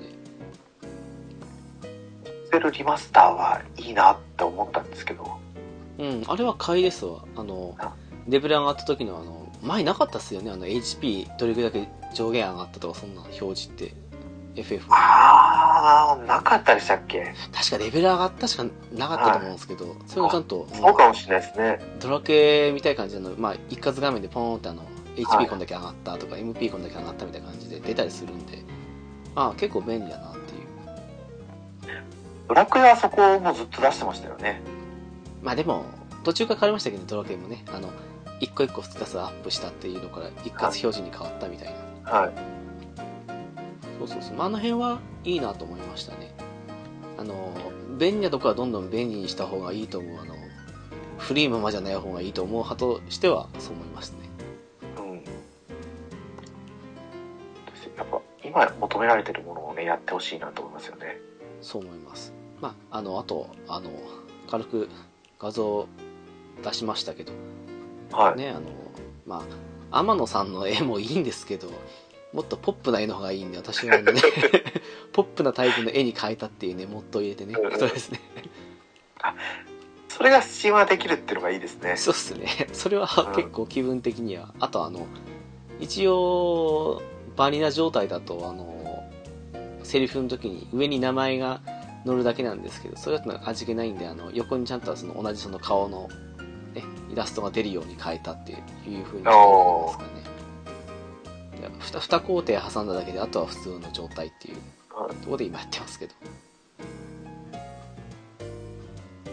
いや、そういうのができるって聞くだけで、スチームってやっぱすごいですね。いやーでもなくなりましたね昔もっともっと入れたりする時って大変だったのに今こんな簡単なんだなっていうふうに思いましたねあーねコンシューマーじゃモッドなんていられないですからね。まあそうですねほぼほぼ無理ですね一部タイトルぐらいじゃないですかあ、でも一部タイトルできるんですね。それこそほらスカイリムとか入れれますしあ、そっか。でもあれ PS 側だとあの外部データ入れられないんであの外部で作ったデータをは打いち。込むことできないんで、もうゲーム内にあるデータだけでいじるっていうことしかできなかったですけどはいはいまあそのでも辺ゲーム内にあるデータでいじれたんですかそうそう例えばあのスカイリムとかだったらあの木の数増やしますよとかはい。なんかレベル上がった時の数値を少し上げますよとかそういうあの、はいはいゲーム内だけで済むあれにはできますけどああ。箱とかみたいにあの外部で例えばうーんと、まあ、ドラクエの装備を、まあ、グラフィック的に持ってきましょうっていうのは絶対できなかったですし、それはもうだって全然違いますもんね。うん、そうっすねそういうのはやっぱありますけどねでもまあだいぶ楽になってるしまあそうっすね本当に自由度は増してるんだなっていうふうには思いましたねやっぱりねなんだかんだすごく久しぶりに買い替えましたからねパソコンねどれくらいぶりだったんですかどれぐらいだろうドラクエ10の途中ので変えたからでも8年ぐらいですかね多分 ?8 年って言ったらもうだいぶですもんね。そうそうそう2014年か多分4年ぐらいですかねだったと思うんで8年8年9年うんでも猫屋さんも変えたじゃないですかそうそうそう。ノートパソコンですけど、うちのパソコンも約10年だったんで、どうですかでも全然違いますよね。 うんうんあのもうゲームとかの話じゃなくて、ただ単にもうディスコードを立ち上げるだけでも全然違います。ああでもそれありますよね全然起動しない、ディスコードつかないなって言って10分以上待たなきゃいけなかったんですけど、これまでは。今じゃ忘れがちですけど昔のゲーム昔のゲームじゃないパソコンってあのはい立ち上げて使えるまでに1分とかそんなの当たりましたからね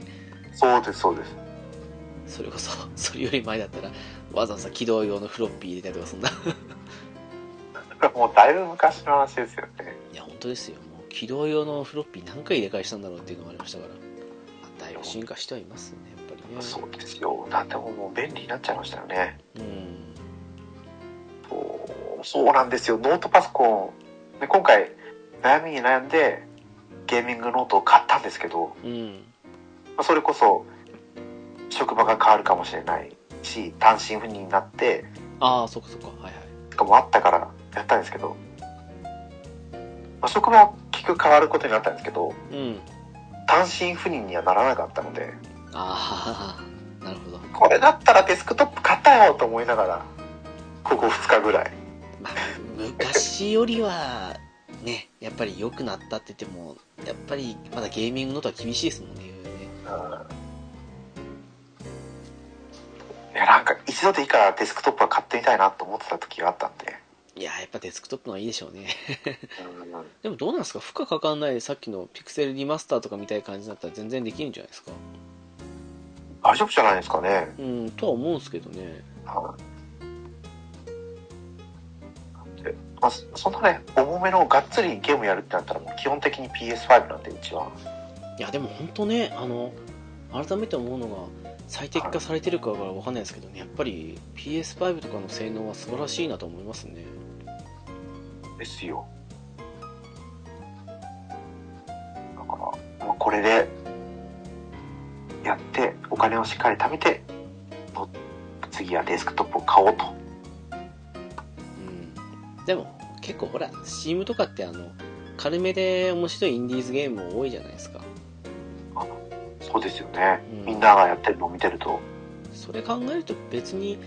ねうまく使い分けできていいんじゃないですかあれヴァンパイアサバイバーってあるじゃないですかあの数百人今売ってるやつですねやったことはないんですけどうんあれのなんかホロライブバージョンがあるんですかあそうなんですかなんかホロホロキュアっていうやつかなどうも最近これ系はやる気ないですけどでもまあ好きな人は好きですよねこれね こういうのねファンゲームだから無料なんですよねすごいですよねああそうかそうか確かにそうですねうんほらあれもありますよあの 全然インディーズでも何でもないですけどあのはいはいあのカオスチャイルドとかありますよあの下着とかのついでの感じで私あれロボティクスノーツをやりたいんですよああロボノも今なんかダブルパックで安いっすね2000円ちょっとで多分ダッシュも買え3000円かなだったと思いますけどねこれこそあれ世界戦としてはあれですよね下着と同じなんですよねまあキャラ出てきますねそうですよね、うんこの間 P さん買ってましたけどねダブルパックねあのーあっちやりたかったんですけど結局買ってないんですよねアノニマスコートでしたっけああ評判悪かったですねああ評判悪いんですね悪いっすねロボノボねまあ悪くはないんだけどまあ下着ほどではなかったですよねやっぱりね ちょっとなんか違いますもんねうんアニメ版は見ましたけどまあ、カオスヘッドよりは個人的には面白いと思ったんですけどね、おまあこの辺はありですけどねやっぱりね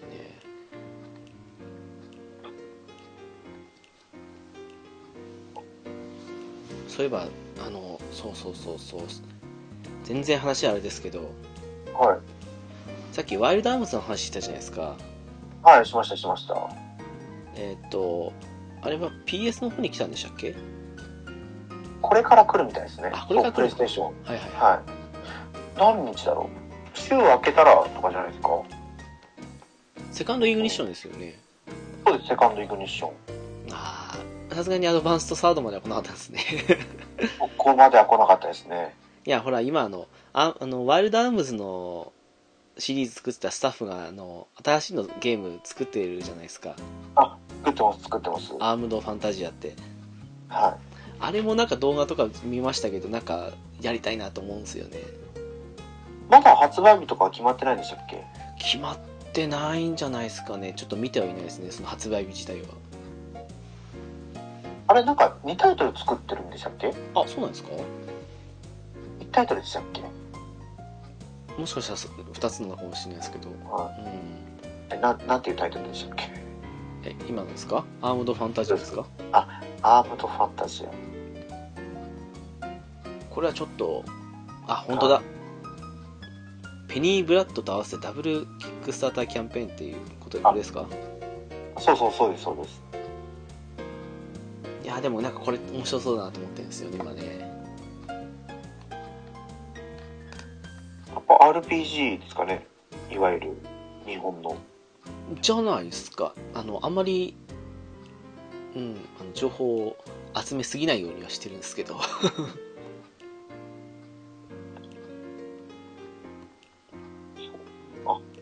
2月21日ですね。えそんな早くですか、いや、あ、これじゃないですよ。あさっきのセカンドイグニッション。あセカンドイングリッシュなんですかはいはいはいはい。あとはホライズン・フォービドゥン・ウエスト。あーあのシリーズもねやりこの間安かった時に買おうか迷ったんですけどね スルーバしちゃっーレッたト・ネクなストス。バイオハザード7のレジデント・イービル。レジデント・イービルじゃないんですね、あれ。あセブンですかそうです、そうです。まあセブンはもう投げ売りされてますからねまあそうそう1月の時にあのバイオシリーズを買い漁りましてあー、来てましたよね、セールで。そうそうそうまああの他のハードでは全部持ってるんですけど改めて全部買ったっていう、結局今1からあ0からか0から7まで全部入って ますね1月はずっとバイオばっかりやってましたねあーもうバイオ好きにはいい時だったんでしょうね。そうですねもう何回もハード変わることに買ったけどもう買わねえだろうと思って そう言いながらやっぱ出てると買っちゃうんでしょうね。まあねリマスターとか言うと買うんですけどね 現にあの RE4 も予約してますからねあー予約しつつどうしようかなって一応 PS5 も予約してるんですけどまあ Steam の方で買ってもいいっちゃいいなって今まだギリギリまで迷ってるっていうねまあまあ、悩む分にはね、買っちゃったらあれですけど。そうっすねまあもうなんかトロフィー集めももういいかなっていう部分が若干あるんで、まあ、PS5 じゃなくてもいいっちゃいいかなとは思ったりはしてはいるんですけどただウィニングポスト10は PS5 でやるつもりですけどおあれ、もう、それももうそろそろですよね。あれが3月の末ですね。松か、あっという間ですよ、松なんて言ったら。もうあれは楽しみでしょうがないですね。もう、今までの PS4 版と比べてすごく馬の見た目がね、リアルに綺麗になってたんで、これ楽しみだなと思って。おあれはほら、あの、毎年あの、バージョンアップしてるんで、パッケージでね、持っといて、新しんでたら、あの、それを資金に変えて新しいの買うっていううんうんうん。風にしたいんで、あの、PS5 版にするんですけど。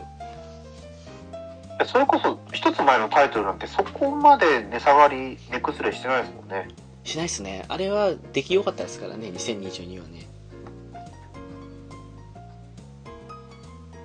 でも分かんないです、あの、10になって初めてのタイトルなんで、完成度的には前作の9、2022の方がいいかもしれないですから。あまあ、それはあるかもしれないですね。うん。これは、スパチューンのセールで欲しいなと思ったのは、メイドインアビスが思ったんですよ。ああ、はいはいはい。来てましたね、それはね。そうなんですよ。まあ、今回は見送ってはいるんですけど。私は普通にあの、風来の試練買いかけましたけど、よく思ったらスイッチ版持ってるわと思って。そうですよ。フライのシールってこんな安かったんでしたっけねまあ定価でも3000円ぐらいですからねなんかねもともと PSP とかできたやつあ PSP じゃ ない PS ビータでできたやつとかのあのちょっと足した版って感じですからねこれあの振り返りません。勝つまではだっけな。不思議のくるみくる。あれちょっとだけ PS な o でやりましたけどなんかよくわかんないですね あんまり面白くなかった感じがしましたね98円ですよ、98円。 98円でも手に出なかったですわ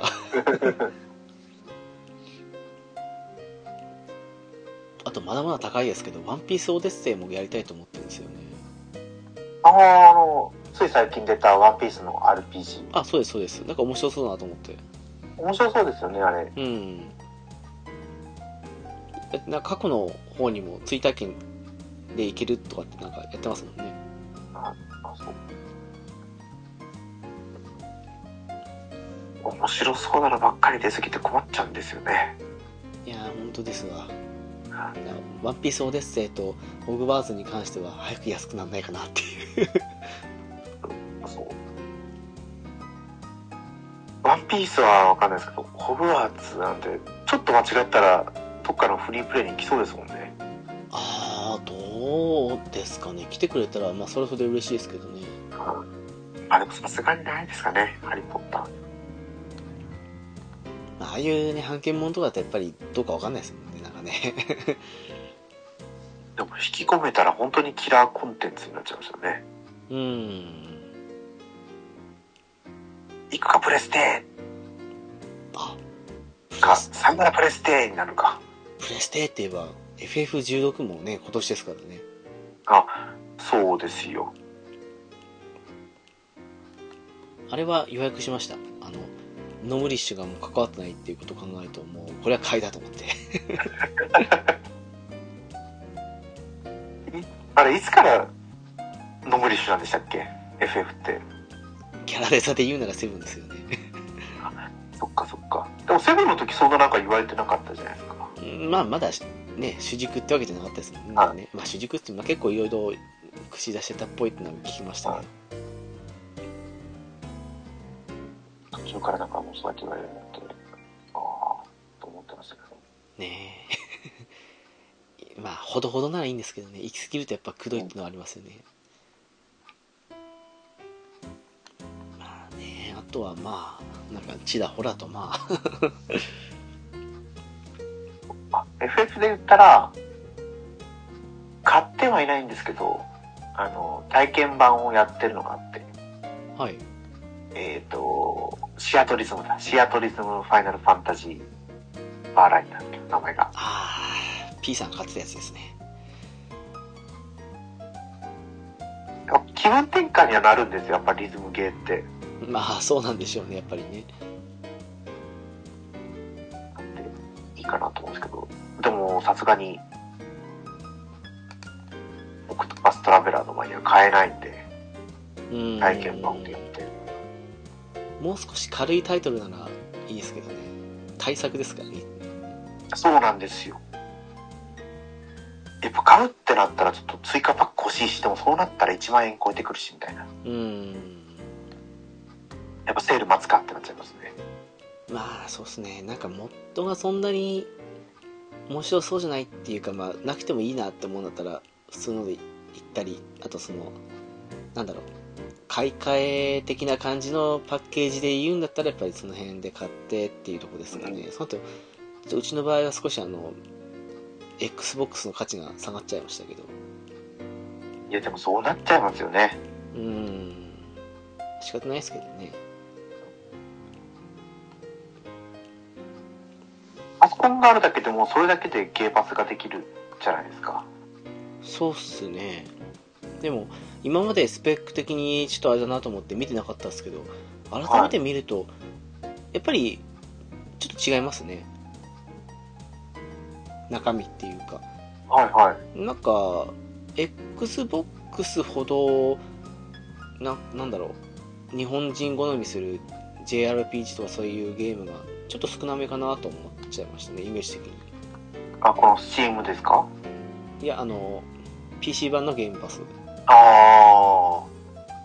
やっぱ海外向けの方が強いんですかねなんかそんな風には見えましたねところどころなんかうんに日本人が好きそうなやつが XBOX のやつに比べると少し抜かれてるなっていう風にそれなりには差別化されてんだなと思いましたね本版の方が安いんですよね値段は同じじゃないですか多分850円で同じなんでしたっけうんで全く同じだったらねまあ本体、まあ、ゲーミング PC の値段考えたらまああれですけど一応差別化できなくなっちゃいますからねそうですね。そっかそっか。パソコンでいいじゃんってなっちゃいますもんね。そうですよねやっぱりねでもまあ値上がりしたって言っても3万台であんだけできるってことを考えたらすごいとは改めて思いましたけどねいや、本当ですよ。なんだかんだ言って綺麗ですよね S でやってもねいや綺麗です、綺麗です。もう、うん手軽にいろんなゲームができるっていうのも大きいですね。そこがでかいっすね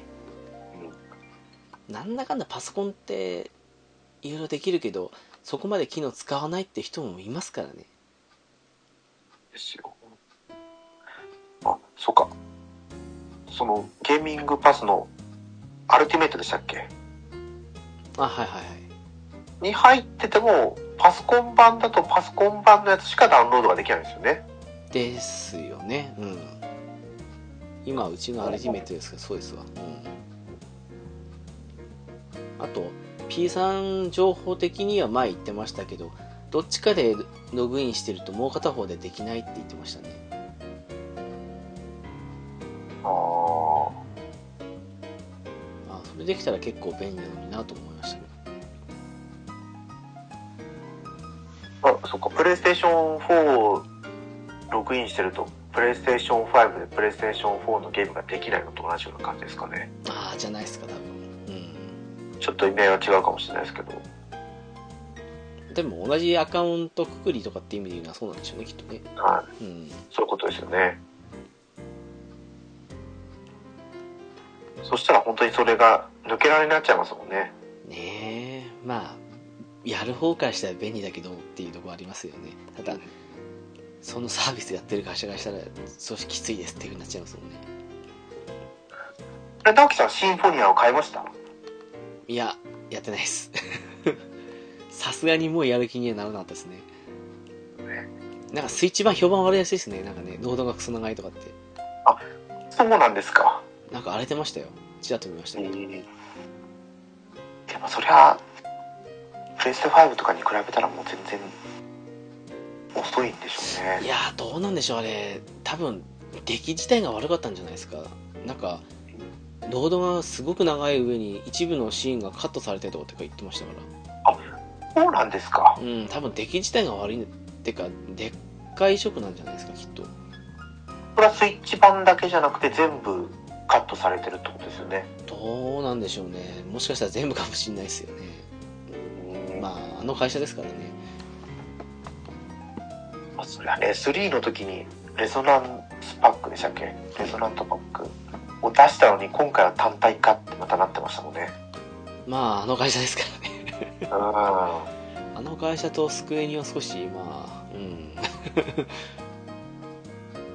信用ならないなというねえ、せっかくね、アライズでちょっと開けたのにと思いますけど。アライズもねもう一回パソコンでやりたいですね 個人的には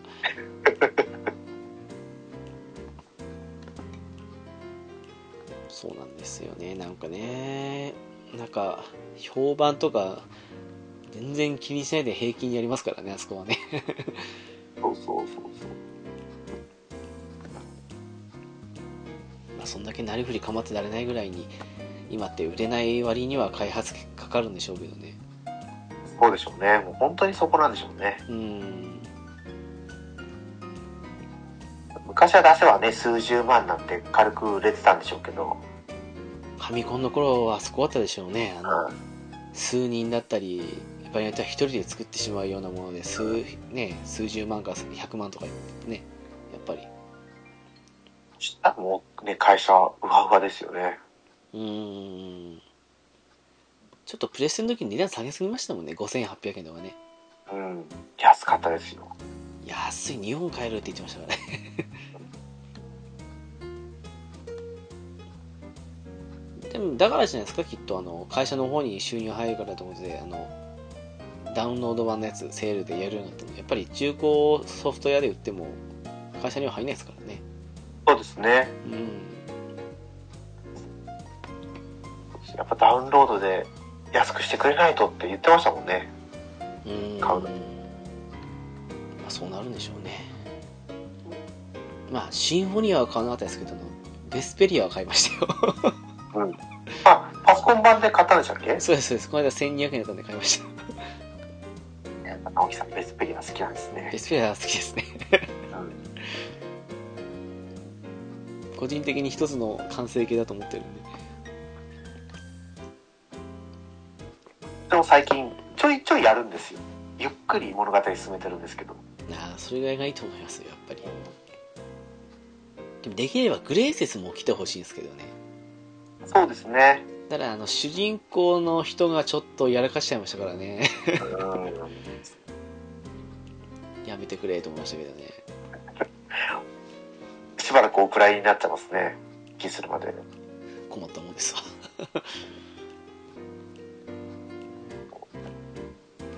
クレイセスはやっぱりガラッと変わってたじゃないですか。戦闘の仕方とかも。うんだからリメイクで出たとしても、新鮮な気持ちでできると思うんですよ。そうですねあとなんか普通にラブストーリーだったんで そういうのは好きな人からしてもいいんじゃないかなって結構テイルズにそういうの求める人多いですからねそうですね。うんベスペリアは全然そんな感じにはならなかったんでリバースが一番色濃かったかもしれないですけどね。どうだろ個人的にはグレーセスですかねなんかもうみんなみんなカップル化してるじゃないかみたいな感じ であまあそれ言うならアライズもそうか、うんう。あグレイセスはそうですね。本当になんか、イメージカラーとしたピンクでしたね、個人的に。そうですねアスベルの頭もピンクっちゃピンクですからねそうそうあでもやらかしてましたけどね、あーグレイセスは。まあそうなんですよね私もディスク交換したたちでしたからね。ああそうかそうかそまあ仕方ないですよねあれはねうねほぼみんなしたんじゃないですか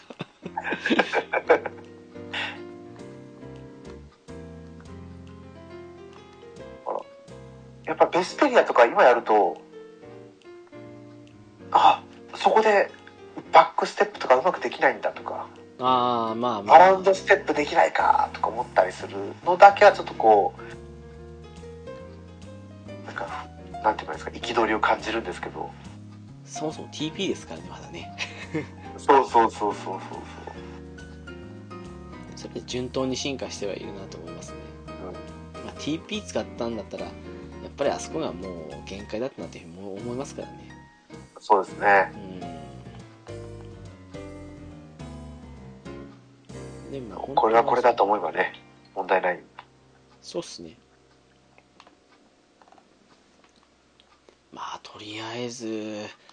ゆっくりエンゲージはやると思いますそうですよ。まあ、クリアまでね、行けば。そうっすねあとはまあ普通に買ったものを少し消化しつつあとは3月はウォロングやってバイオやってウイポかなっていうそのまんままあ積みゲー消化しつつ6月のスト6と FF16 やりながら新作を待つみたいな感じかなっていうとこですかねこっちはいいですね。で小林さんなんか買うんですか今年オクトパストラベラーなとああ、全く予定はないですね。いや、うん多分あったのかもしれないですけど、パッと思い出せるものが何もない。 FF はスルーする感じでそうですね。FF はもう、10以降そんなやってないんで、ああそうですかなるほどそうなんですよ。だから、どうしようっていつも思います。15もちょっとやりましたけど、うんあの、最初のガソスタ寄って、ああはいでその後車走らせてっていうくらいでやっぱつれえわとそうなんですよそうっすよね仕方ないですねそうなんですよダメなんですよもうやっぱり私が求める FF は6とか9とかああいうテイストの FF だったんで6おすすめですよこうなんですよいやーなんかあのーさっきも言いましたけどねうんシステム周り快適にしてくれたらもう普通に楽しいっすね難しいと思うんですけどドラクエみたいにね 2D バージョンと 3D バージョンみたいな感じで作ってくれたらもう最高なのになと思いますね ああでも11のあのアイディアは面白かったですねよく考えたなと思いましたね11は何かあったんですかいやほらあのー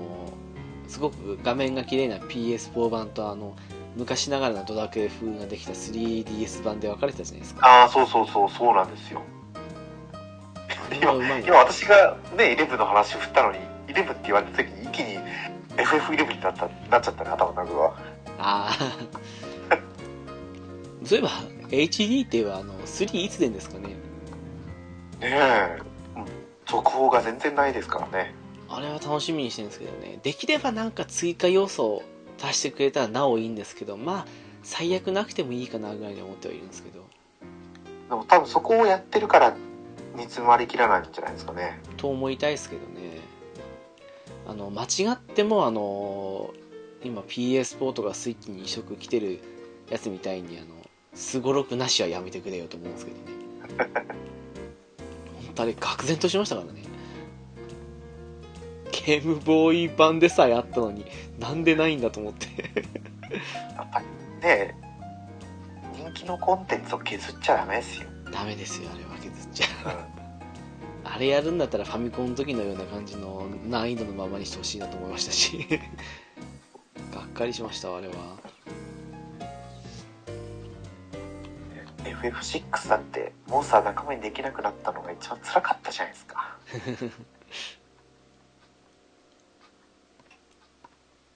いやまあ削っちゃダメですよ増やすならいいですけどね、まあ、そうふそう増やしすぎてダメになってもいけないっちゃそれはそう確かにそうなんですけど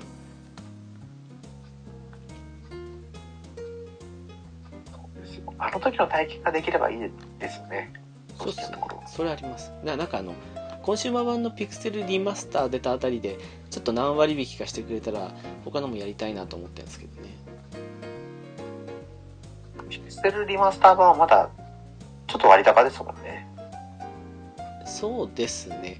456が新品だと2200円かな多分そうですよね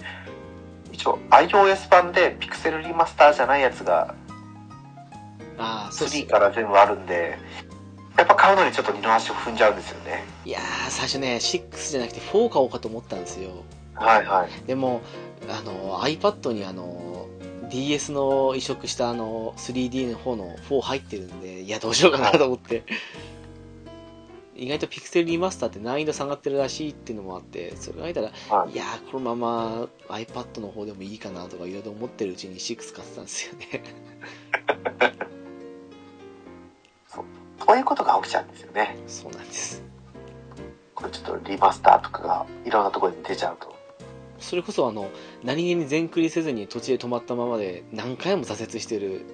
FF9 もちょっと安くなったらやりたいんですけどおーおあ全クリしたらしたことあるんですもんねいやないんですよあのそうなんですかあのリアルタイムの時にあのドラクエシ、えードラクエ7と発売時期が同じ年に出たはずなんですよ確かねはいはいで受験シーズン、まあ、大して勉強してなかったですけど あのドラクエか FF かって言った時になんだかんだ言ってドラクエ買ったんですよやっぱり それでちょっと遅れて9やったんですけど時期悪くてあの、まあ、PS2 ソフトが押し寄せてくるあたりでやったもんですからはいはいそれに加えてなんか途中であの物理アタッカーがジタンしかいない時期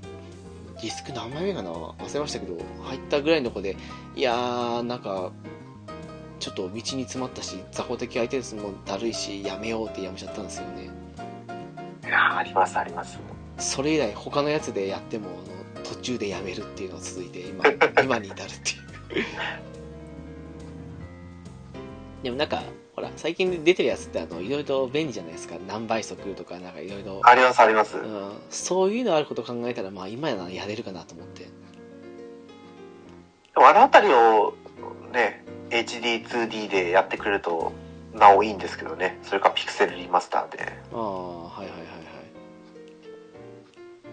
ピクセルリマスターやりやすいのはいいですけどあの追加ダンジョンとかを入れてないのはちょっとマイナスですけどねねえそこは残念ではあるんですけど、まあ、やりやすさ的には全然いいから、まあ、許そうかなっていう あーすごい寛大ですねギリギリです。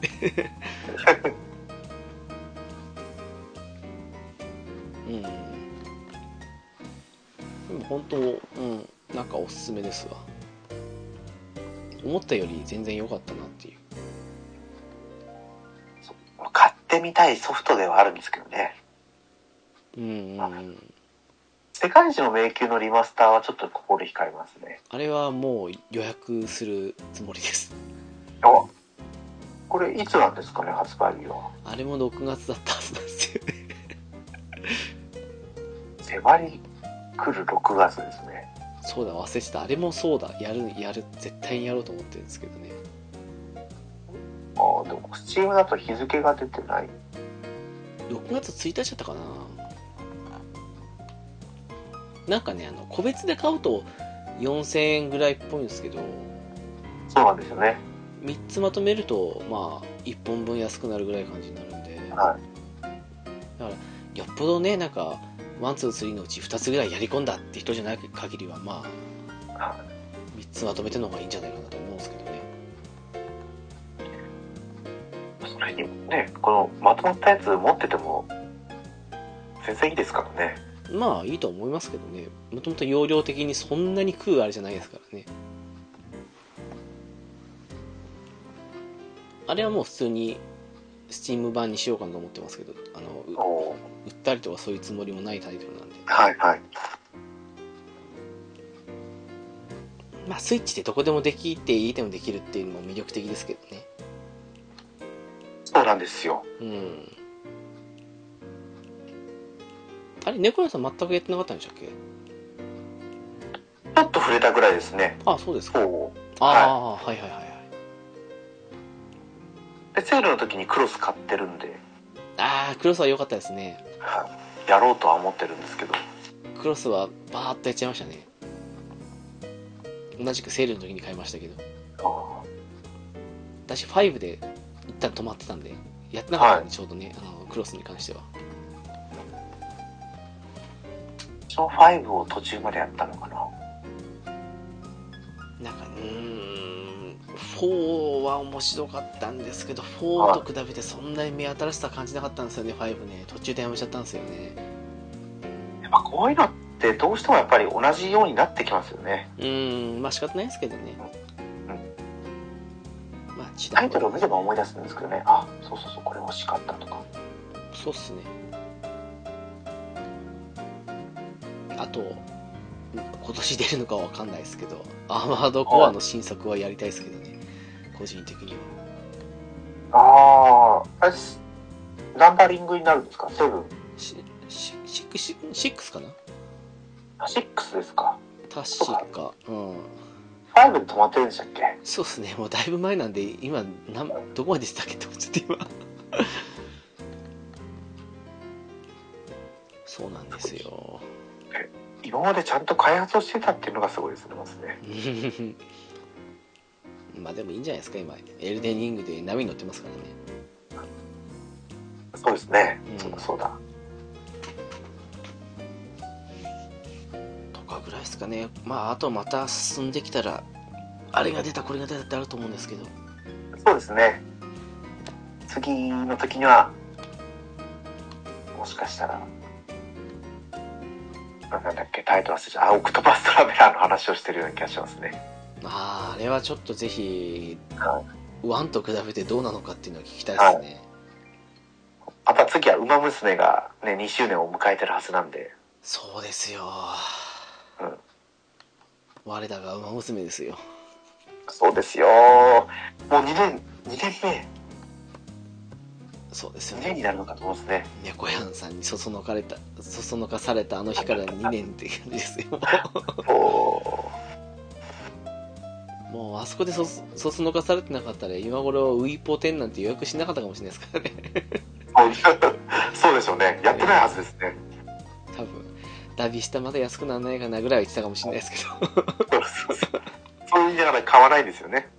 まだそうっすねなんか1キュッパぐらいになったらっていつも言ってますけどねアビスターは不思議ですよ酷評されてた割には値下がりが思ったより来ないんですよねそうなんですよねまだまあウイポみたいに新作がポンポン出てるわけじゃないですからね本当に出ないですよねうんまあ出す気もあんのかなって感じもあるんですけどねなんかね出す気がないんでしょう、うん、そもそもあれ何年ぶりだったかって感じですからね DS 以来ですかあー DS そうですよねそれが上京してきてすぐだからえー121312年ぐらい経ってましたもんね出ただけ奇跡ですよあ思い出した桃鉄ワールドを買おうと思ってますありましたねそうそうそうワールド悩んでるんですよどうしようかなあと悩んでんすかそ買おうと思ってましたなんか問題無用でういやいや意外とそうでもないんですよそうなんですかあもうみんな他の家族の皆さん飽きちゃった感じですか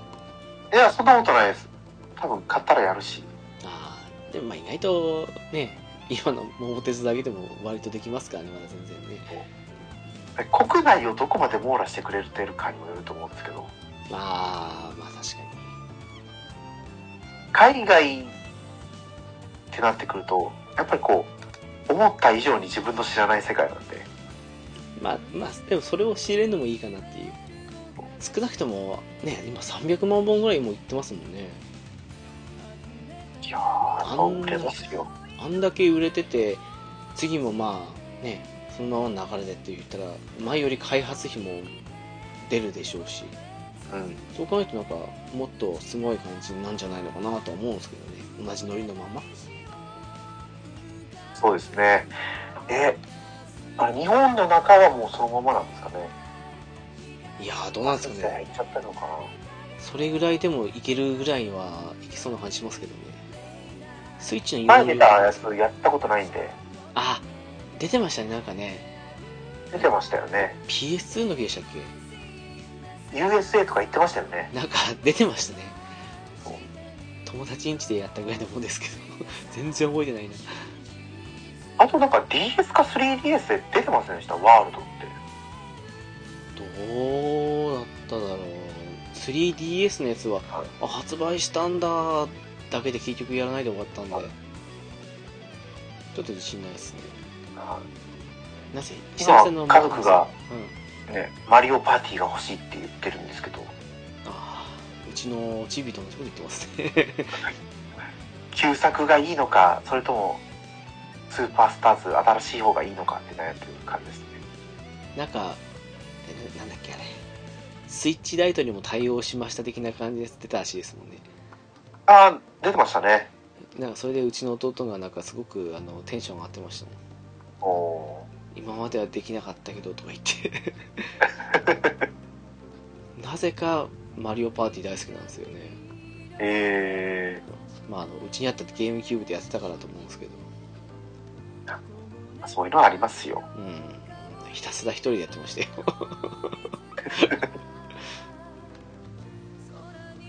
最終的にやっぱ一人でやるようになりますからねそうっすねただうちの場合最終的じゃなくてずっと一人でやってたっていうまあ本人が面白いのはいいんでしょうけどねはいそうですそうですまあ6月がちょっと多いのはあれですけどうんでもまあオクトパストラベラーの話はぜひとも次回かなそうです ねうん次回になるでしょ前作の不満点とかも解消されてるといいですねうそうですねやってくれてると思うんですけどスイッチ版とどんだけ違うかも気になりますよね あー今回ね PS5 版しかやらないからちょっと自分の実体験での比較はできないですけどでなんかスイッチでやってる実況者とかそういうのを見たらどうとどんなもんなのかなって分かりそうな感じですよね、あーそうですねめったに実況なんて見ないですけど今回はちょっと見るようにしますかねあの私も基本的に実況ってほとんど見ないですけどそういう物差しで見るときには少しあの見たりしますあのロード時間とかそういうのでうんうん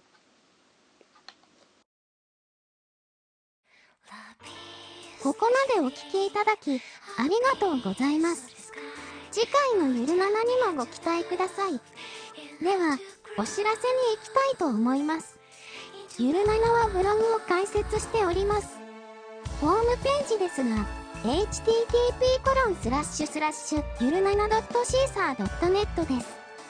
7だけ数字ですので、お間違いのないようにお願いします。TwitterID ですが、S アンダーバーは UI です。ハッシュタグは、ゆるななです。ゆるが、ひらがな、7がカタカナになっていますので、ご注意ください。では、次回も聞いてくださいね。バイバイ。